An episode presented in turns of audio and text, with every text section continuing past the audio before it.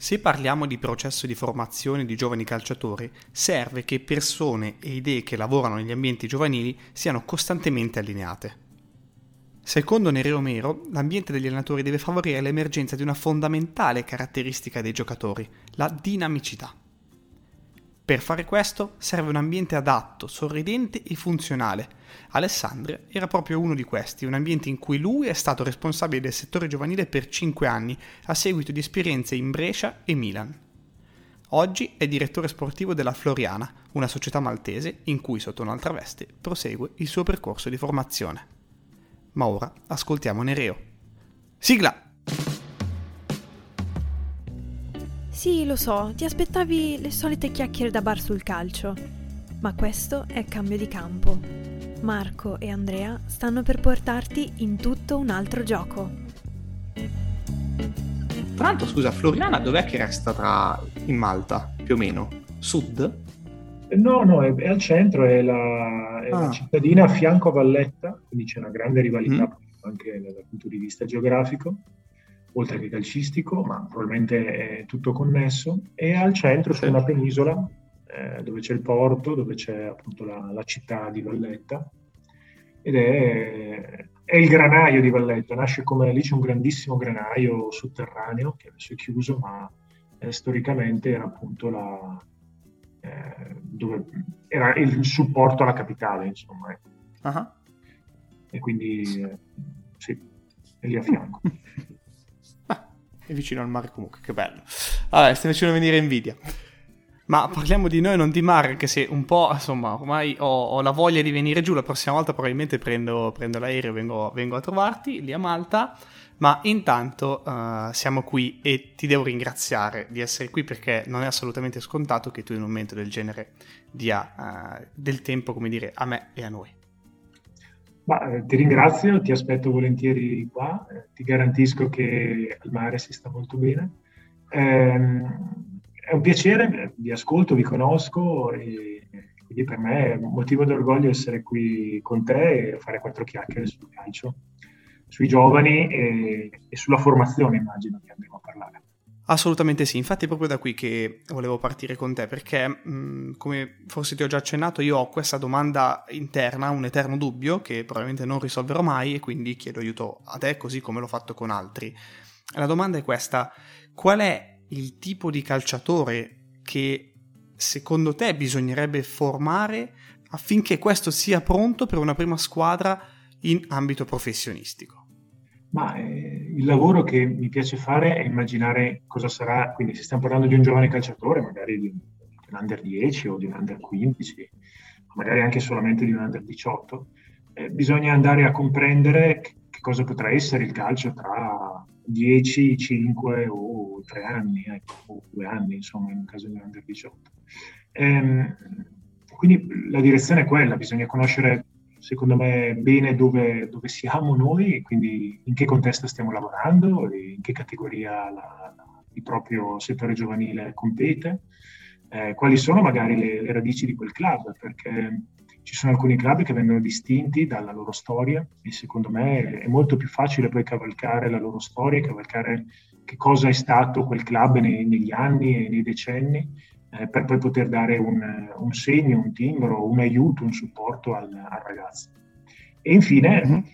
vedere cosa sta succedendo nel mondo. Adesso il mondo secondo me sta indicando che il calcio è molto, sempre più dinamico, eh, una dinamicità che non è necessariamente fisica, è anche mentale. Io questo lo penso da, da moltissimi anni. E, dal Milan direi, quindi almeno sono 6-7 anni che non riesco a togliermi dalla testa che il calciatore de, del domani dovrà essere estremamente capace eh, di leggere le situazioni, di risolverle e di avere una capacità fisica, oltre che mentale, appunto di coprire campo. Eh, quindi di tenere una squadra corta, di poter andare in avanti, di poter giocare in avanti, di poter avere la, la, la facilità anche di coprire quindi grosse porzioni di spazio alle proprie spalle, necessariamente. E, e quindi quello è secondo me quello in cui dobbiamo, dobbiamo io ritengo giusto lavorare. Eh, poi no, non c'è una sola idea di calcio, eh, ce ne sono moltissime, eh, però non credo nei minestroni, quindi credo nel dover fare delle scelte di qualità e quindi eh, poter apprendere la, le opportunità che, che ormai ci dà il, il, calcio europeo, il calcio mondiale, eh, di poter analizzare i trend e su quei trend verificare se possono essere buoni tra dieci anni o tra vent'anni e, e, poi portarli in campo. Credo che questo sia eh, il dovere di ogni buon formatore, anche se insomma, il termine formatore a me non, non, non, non mi fa impazzire. Io sono un, un, dirigente sportivo e gli allenatori mi piace che vengano chiamati come tali, insomma, come allenatori, ecco, perché a tutti gli effetti facciamo quello. E tra l'altro uh, io continuo a sentire questa, nel, nell'orecchio questa tua, questa tua parola, no? dinamicità, perché l'avevi detta anche mentre eravamo al telefono la scorsa volta, me l'hai ripetuta oggi, ti avevo sentito anche da qualche parte nel web parlare di giocatori dinamici. E allora voglio chiederti questa cosa qui, perché uh, io credo che quello che mi correggerai se sbaglio, ma credo che tu quello che intenda per dinamicità sia la, quella capacità di adattarsi alle situazioni, no? E risolverle. Se è così mi, mi, mi correggerai. E allora ti chiedo, se è così, come secondo te, cioè quali sono gli strumenti, i mezzi o come l'ambiente può favorire al fatto che il giocatore si formi per essere dinamico? Allora, esattamente quella è la definizione, bisogna solo aggiungere che ci sono determinate attitudini a essere maggiormente dinamici. Ecco. Mm. Quindi al di là del, del risultato, quindi un ragazzo che eh, sa adattarsi, sa leggere, sa risolvere. Ehm, necessariamente ci sono attitudini cognitive piuttosto che atletiche, a mio avviso, ancora più che tecniche, eh, idonee per questa tipologia di, di calcio e di calciatori. Eh, come si può allenare? Beh, in un settore giovanile la, la, mia esperienza mi insegna che sicuramente la, la situazione di gioco è la, è, è la, chiave per allenare questo. Quindi nella mia esperienza anche degli ultimi anni, ma già il Milan era, era molto in quella direzione, non totalmente ancora, poi il Milan ha avuto un altro sviluppo ancora eccezionale, come, come giusto che fosse. Ehm, nella mia esperienza invece ad Alessandria, sicuramente il situazionale, quindi pochissimo analitico, ehm, grande capacità di fare appunto di, di, chiedere, di scegliere i ragazzi, di leggere la situazione, di, di, di trovare eh, enigmi sul campo e di poter trovare la, una, una, soluzione, perché poi non, non ce n'è solamente una, eh, di, scelte da fare in campo sono infinite. E l'esperienza e la possibilità di, fare degli errori ti insegna magari per le tue caratteristiche, per quella situazione, per quel momento della gara, qual è la, la scelta migliore. L'ambiente, tu parli di ambiente, è, al di là di quello che si può fare in campo, e secondo me come fai vivere il campo, sia in settimana che in gare ragazzi.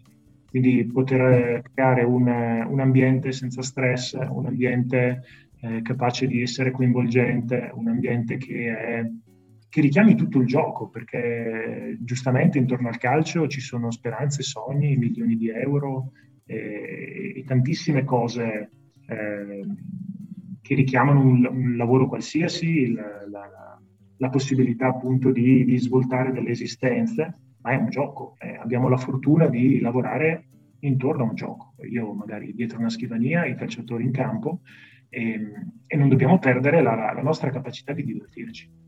Qualora diventi un lavoro, qualora diventi uno stress, qualora ce ne sono tanti purtroppo di casi, eh, anche di calciatori estremamente importanti che hanno patito le conseguenze di un mondo così eh, pesante, eh, qualora diventi appunto così pesante, poco leggero, credo che non si stia aiutando il ragazzo poi a essere dinamico in campo.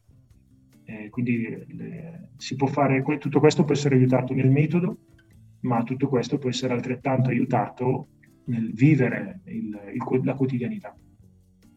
Certo, certo, chiarissimo. È come se, se lasciassi il giocatore libero e flessibile, no? Questo è quello che, eh, però credo che anche nel, nelle tue parole, nella tua mm, idea di, di, dinamicità ci sia anche un concetto di funzionalità, no? Al, al tipo di gioco, al tipo di, eh, di, ambiente. Allora ritorno un attimo indietro.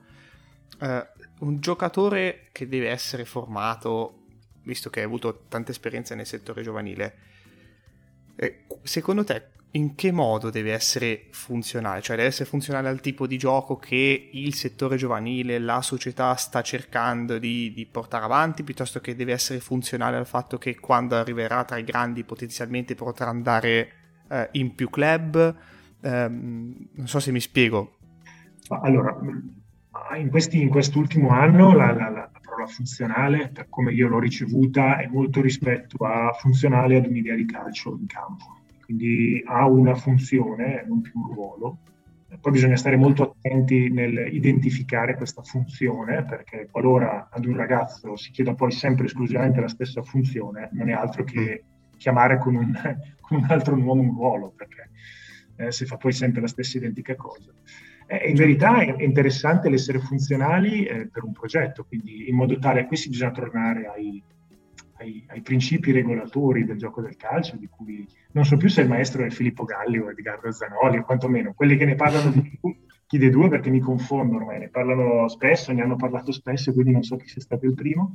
Eh, quindi è una razionale, in base alle proprie necessità, una razionale occupazione del, dello spazio, quindi quella è la funzione che si può richiedere a un qualsiasi giocatore in campo. Poi è chiaro che ad un esterno mancino sarà più facile coprire una porzione di campo a sinistra piuttosto che a destra, evidente. evidente. Eh, ma, e poi appunto saper eh, comprendere eh, dove può essere il pericolo e dove può essere invece l'opportunità per essere pericolosi e quindi un'analisi di quello che capita in campo e quindi poter fare appunto delle scelte in funzione di come il club piuttosto che il singolo, il singolo gruppo squadra desidera portare in campo le proprie idee. Eh, per, per, funzionale è chiaro che ha altri significati. Addirittura funzionale può anche significare semplicemente che ha un'utilità eh, per quella singola idea di, di, calcio piuttosto che per quella singola squadra eh, qualora manchi determinate caratteristiche in un gruppo squadra, si cerca un giocatore funzionale eh, che possa coprire, possa dare, contribuire con le proprie qualità al, alla, alla, migliore resa possibile. E quindi eh, po', questo termine è utilizzato secondo me in, in, in tanti e differenti modi. Eh, bisogna comprendere qual è l'obiettivo principe che, che, che, che abbiamo, abbiamo, appunto in, nella nostra testa. Bisogna stare attenti comunque, ritornando al primo definizione di funzionale, e che sia veramente, eh, venga data veramente la possibilità al giocatore di leggere quello che la squadra ha bisogno in quell'istante. E quindi il terzo, il difensore centrale di una difesa 3, che magari sale e gioca da play, e quello è una lettura funzionale. Ma se a quel difensore chiederemo sempre esclusivamente di fare quella scelta, non è più funzionale, è semplicemente qualcosa di codificato, è qualcosa insito nel ruolo secondo le necessità del, del mister. E quindi bisogna stare molto attenti poi rispetto alle richieste. Eh, se nel funzionale c'è la scelta, secondo me è una strada molto importante, se nel funzionale viene semplicemente ricoprire una necessità eh, già descritta sulla lavagna, nulla di nuovo rispetto a quello che è sempre stato fatto. Certo, certo, certo. A quel punto poi si parla quasi di, di una crescita un po' più trasversale del giocatore piuttosto che mirata a una, una, crescita verticale in quella specifica competenza, no? che penso sia quello che, anzi qui magari eh, ti chiedo, ti chiedo un, tuo, un, tuo, parere, visto che vivi di più quei tipi di livelli in cui, perché oggi sostanzialmente stai, stai cercando giocatori qual è il giocatore che magari cerchi un po' di più? È quello che è capace un po' più di adattarsi al mister e potenzialmente anche un domani a altri stili di gioco a seconda delle necessità che, che ha la squadra? O eh, magari un giocatore che è molto forte nel fare quella cosa lì e però magari un domani si adatterà un po' più lentamente? Sì, in entrambe le situazioni, in base alle necessità del in una prima squadra ritengo che sia giusto selezionare giocatori che abbiano qualità e attitudini ad un, eh, a saper leggere e a poter affrontare molte e differenti situazioni di, di gioco in campo. Allo mm. stesso tempo, però, in una prima squadra, per dare certezze al lavoro che il mister vuole portare in campo e per dare eh, struttura appunto alla, alla, squadra bisogna anche trovare giocatori che sappiano fare bene quella cosa che il mister richiede insomma ecco. mm. quindi eh, diciamo che per, per l'11 titolare eh, spesso e volentieri si, va, si, può andare a ricercare giocatori comunque con capacità cognitive importanti ma ben identificati rispetto al lavoro da fare sui giovani, sui ragazzi più giovani e ne stiamo scegliendo tanti anche qui al, al Floriana e invece magari ragazzi che hanno un ventaglio di opzioni eh, più ampie nel, nelle proprie qualità e, e, che magari lo potremo, avremo modo di sviluppare negli anni eh, in modo tale da renderli giocatori completi, insomma, se non universali. immagino che però quando si stia formando un po' più sotto, quindi alle più giovani età, eh, ancora non abbia senso rispetto a quello che dicevi, dicevi prima, verticalizzare troppo la, la, la crescita delle competenze, no? Okay. Assolutamente, grande versatilità, grande capacità di, di essere funzionali nella, nella, definizione invece quella che, che ci piace di più. Ecco. Certo. Adesso Nereo, abbiamo appena parlato di, di questo tema qui, no? Cioè di come indirizzare un po' la crescita di quello in cui credi. Però uh, il mio interesse adesso era capire un po' di più perché sei arrivato oggi, dopo un po' di anni di esperienza, a dire che questa è la, la tua idea. Cioè, prima tu mi hai detto, ad esempio, quando ero al Milan eh, avevo un'idea, poi si è evoluta, si è, ha cominciato a, a definirsi anche nel, nell'uso del mezzo, dello strumento eh, d'allenamento, no? Immagino che da quei tempi ad oggi anche il tuo pensiero sul tipo di giocatore, sul tipo di competenze che vuoi ricercare, che vuoi formare, sia un po' evoluto. E allora ti chiedo, ci sono stati dei momenti nella, nella, tua carriera che hanno detto ok, qua sto sbagliando qualcosa, qui devo affinare questo concetto, eh, non so se li hai chiari, no? A me vengono degli esempi su di me, quindi potrai esserti magari d'aiuto in questo senso, però credo che questo, il percorso che ognuno di noi faccia poi sia importante in quei momenti, in quei momenti di dubbio, di forte dubbio. Uh, sì, e come ne ho, ne ho un sacco. Eh, l'evoluzione è stata notevole. Io lo, dico sempre, ne sono profondamente orgoglioso. Io ho avuto dei maestri molto importanti nella, nel mio percorso calcistico. Eh, partono dai, dai, Filippo Galli, ai Zanoli, ai Stefano Baldini, ai Domenico Gualtieri, che sono tutti amici di, eh, di cambio di campo, eh, ma insomma me ne dimentico perché c'è Michele Cavalli, adesso che iniziate è complicato. Michele Cavalli, eh, Fulvio Fiorin, eh, chi dimenticherò mio dirà, ma no, invece no, di certo no, e, ma anche Nazario Gatti al Brescia Calcio, che è stato il mio primo scout vero che ho incontrato nel mio percorso calcistico, è stata una persona illuminante eh, e ancora oggi eh, con più esperienza riesco a comprendere bene quello che mi diceva quando avevo 23 anni ed ero alle prime, alle prime armi. Ehm, quindi sì, inevitabilmente si è evoluto molto il mio pensiero, sia dal punto di vista calcistico, eh, sia dal punto di vista metodologico sia dal punto di vista della selezione del, del calciatore. Eh, la mia prima esperienza ad Alessandria, il primo anno, è stato molto tosto, molto, molto complicato, perché si è voluto portare tanti, tanti cambiamenti, eh, si è voluto eh, portare quello che era un club eh, organizzato in maniera classica ad essere eh, ad, ad, andare in campo dal lunedì alla domenica in maniera eh, un pochettino differente. Non dico migliore, eh, in una maniera comunque esclusivamente differente. E il primo anno è stato complesso, è stato complesso eh, farsi capire, è stato complesso trovare le persone giuste che potessero essere ehm, in sintonia con, con questa idea. Eh, è stato complesso gestire i risultati che non sono stati sicuramente eclatanti eh, però la, la, la, coerenza, risultati sia di crescita che, che, sportivi, però la coerenza ha portato invece già la stagione successiva a esprimere un'idea di calcio molto bella, molto efficace, eh, a, a, valorizzare i primi nostri prodotti, quindi i primi ragazzi che venivano ceduti da vincolati in club di Serie A importanti.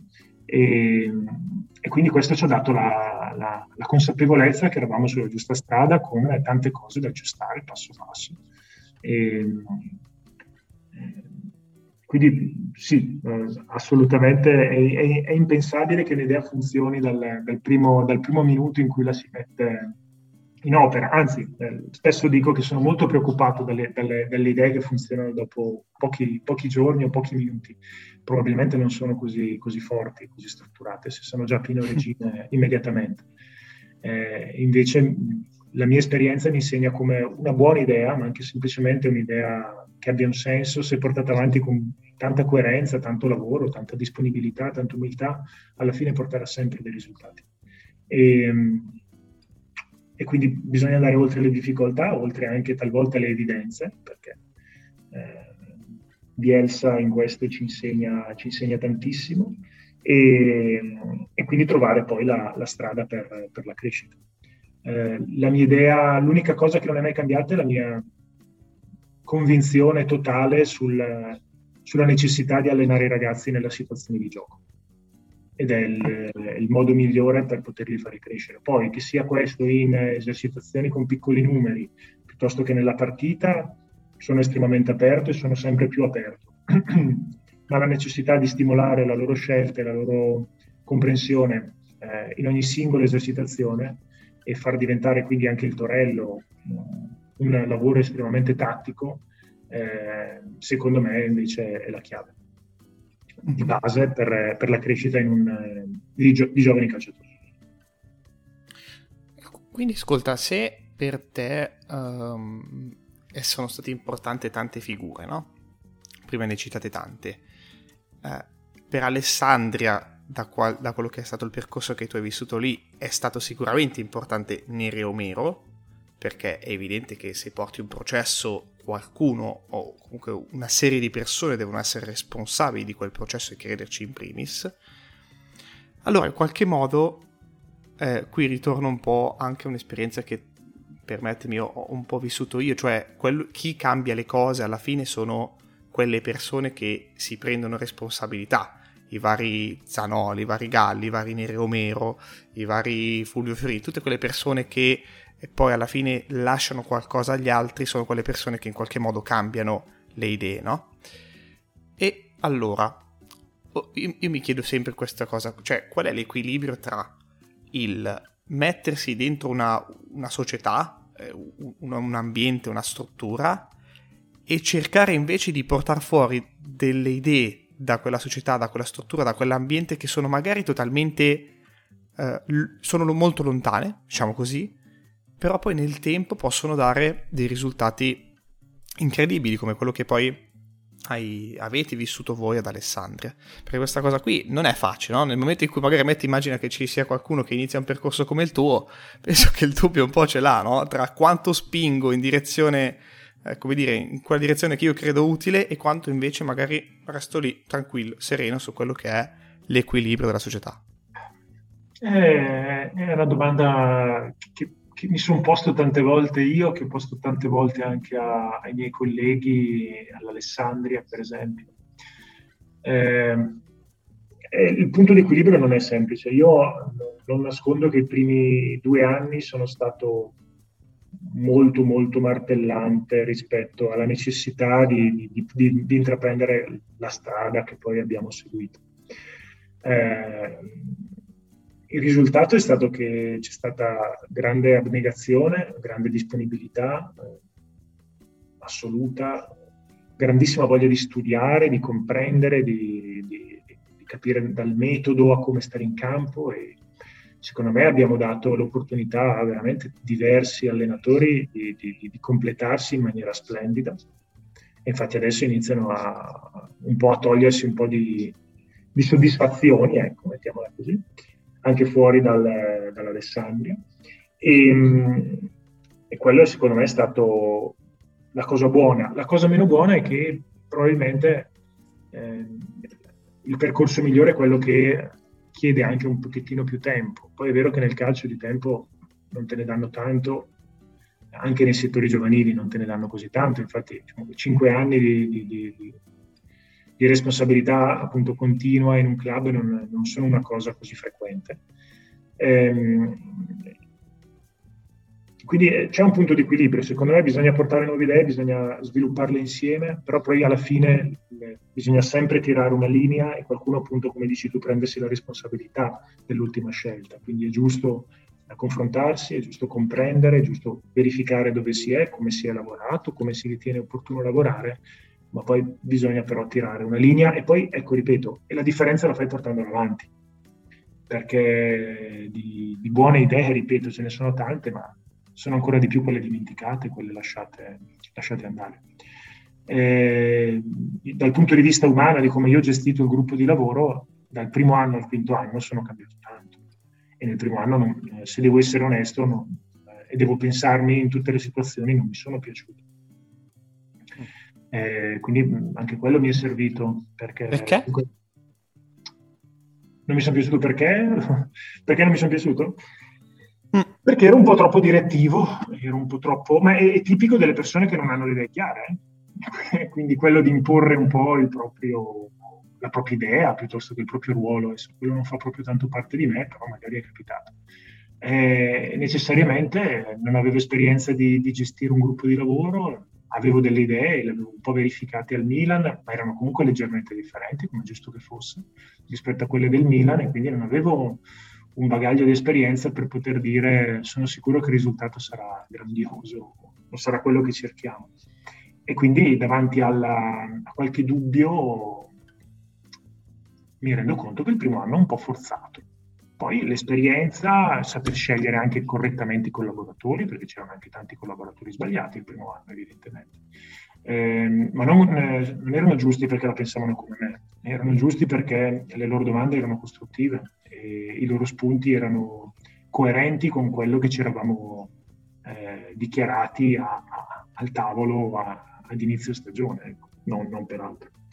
E, ehm, e quindi quello è stato sicuramente una cosa che ho preso molto, molto. Adesso ho una, una gestione molto più serena del, del, gruppo di lavoro, delle conflittualità, eh, delle persone che possono pensarle in maniera differente. Eh,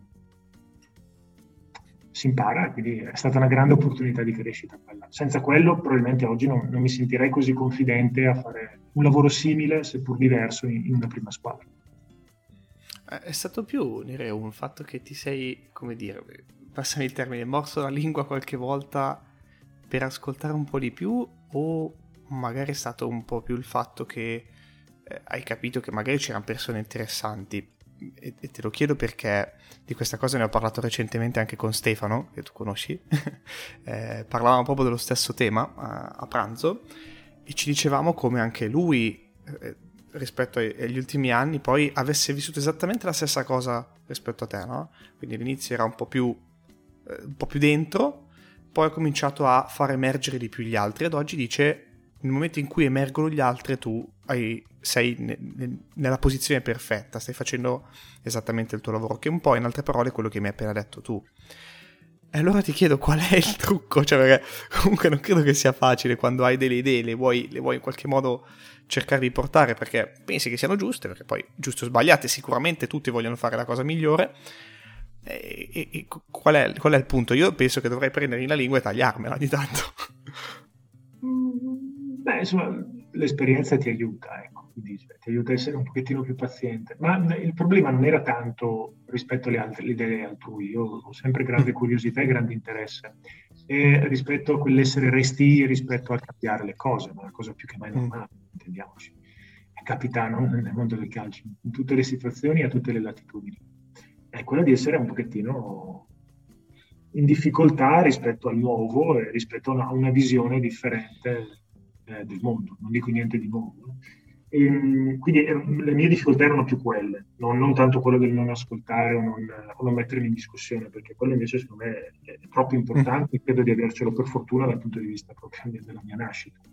E, ehm, comunque sono cambiato perché mi sono reso conto che non avevo bisogno e non sono corretti avere degli esecutori, seppur anche magari di buone idee, è molto meglio avere degli interpreti di, eh, di un'idea simile, di, una, di, un'idea affine, di un, eh, che si miri tutto dal punto di vista filosofico e pratico rispetto ad un, ad un obiettivo, e ognuno con le proprie competenze, ognuno con i propri eh, pezzi forti, eh, perché eh, se oggi un mio allenatore nel settore giovanile, che non, non, non gestisco più, dovesse portare molto spesso in determinate situazioni eh, dell'allenamento, magari, magari, in una fase di riscaldamento, qualche esercizio analitico, se la squadra eh, si diverte, se l'esercizio funziona, se la squadra è rumorosa, se poi migliorano tecnicamente, per me non è un problema. Posso pensare che un, un 4, un 4 contro 2, un rondo 4 contro 2 sia più performante, ma se vuole fare un rombo o una croce non ci vedo niente di male. Insomma, ecco. Quindi eh, è stata quella la mia la disponibilità sempre maggiore a comprendere che è molto più importante portare in campo qualcosa di cui si è molto convinti e molto sicuri, in coerente con quello che si vuole fare, piuttosto che invece portare in campo qualcosa che ci dà grande soddisfazione perché è quello che avevamo pensato a tavolino, ma poi magari non, non ci dà quello che cerchiamo. E quindi è stato più, più lì la, la mia, il, mio, il, mio, switch. Io riconosco tanti maestri eh, nella, mia, nella, mia, carriera perché ho, mi piace ascoltare molto e mi piace molto il confronto. E, e quindi quelle sono caratteristiche che secondo me sono, devono essere fondamentali in, in, in chiunque abbia la responsabilità di un progetto e di gestire le persone perché poi la qualità massima che deve avere quella persona è saper scegliere le persone giuste per il proprio progetto, non essere eh, onnisciente e comprendere esattamente ogni singola parte metodologica, tattica, eh, organizzativa di un club o di, un, o di un'area. Eh, deve semplicemente eh, aver fiducia nelle persone che è intorno e verificare insieme a loro che il lavoro stia andando nella, nel migliore dei modi. E, e anche quello l'ho, l'ho imparato con l'esperienza circondandomi perché... delle persone giuste, eh, perché, oh. perché, perché, per fortuna negli ultimi anni ad Alessandria erano veramente tanti, insomma, eh, sia in campo che fuori dal campo e quindi eh, diventava facile poi lavorare come piaceva. È tanto lì, eh. immagino le, le, persone, il team eh, adeguati. Eh, è, anche per quello che mi sembra ti, anzi qualche, qualche, mese fa ti sentivo parlare di, di, selezione delle persone, no? Tu dicevi una cosa secondo me clamorosa che io porto sempre dietro, che ti ho già detto tra l'altro, che è uh, il, l'odore, giusto dicevi, il, il, come, il buon odore, no? Perché eh, cerco di riassumerla ma la farai magari meglio tu. Eh, tu dicevi come poi alla fine è vero che competenze servono, servono, però alla fine nella scelta delle persone che lavorano con te tu cerchi di stare con le persone, scegliere le persone con cui andresti un po' più volentieri a cena piuttosto che quelle che no. E questo, per quanto poi sia, passami il termine, banale, è straordinario. È straordinario perché è, è, quella, è quella la verità. Eh, sì, è banale perché è banale, perché è un concetto molto semplice e verissimo. La, la, la, cosa non banale è che molto, soprattutto nel calcio, si è affascinati dalle competenze tecniche. E, ed è ah, giusto. Sì.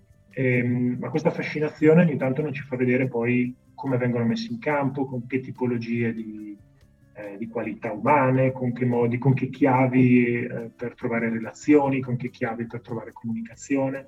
Eh, e tante volte tutte queste competenze poi rimangono descritte nella propria mente o su un bel, su un bel saggio, ma non sono efficaci. E, ehm, e quindi la, la mia, il mio tentativo di trovare persone piacevoli che sappiano stare in mezzo agli altri, eh, che sappiano condividere, che sappiano ascoltare, tante volte porta magari a portare persone comunque competenti, inevitabilmente, però che sappiano trasmettere. E magari perdiamo anche quel, quel percento in più di competenza di persone invece che sono eh, in un mondo poco comunicativo e poco comprensibile. È semplicemente questo. Eh, posso dire che, che, che all'Alessandria eh, ho lasciato tanti, tanti, amici, insomma, quindi tante persone con le quali mi verrei volentieri una, una birra la sera e, per parlare di calcio o per parlare di, di cose ancora più futili. E, e, quindi quello era un bel gruppo di lavoro, c'era, c'era grandissima voglia di farlo, c'era gente che, che, partiva senza il giorno d'allenamento, faceva 100 km per venire alle nostre riunioni tecniche. E che valore ha questo? E poi magari non eh, sbagliava nella, e non, non, era esattamente corretto in come insegnava la copertura della porta con tre uomini, ma questo ragazzo che si faceva 100 km per venire a ascoltare le nostre riunioni tecniche eh, non aveva già le caratteristiche migliori per poter diventare l'allenatore ideale. Con questa disponibilità, con questa curiosità, con questa umiltà, senza mai tirare fuori una scusa, anche quando magari nevicava o pioveva. Eh, insomma, eh, credo che quelle fossero ancora qualità principi rispetto a, alle grandissime qualità tecniche che sono fondamentali, ma si possono imparare, possono crescere. Mentre quelle umane, quando iniziamo ad avere a che fare con trentenni, eh, ormai si rimane così per la vita. Insomma. È vero, vero, verissimo. Sono, sono assolutamente d'accordo con te. Vero, sei sei arricchente, eh, quindi questa cosa mi, mi farebbe star qui altre quattro ore a parlare con te.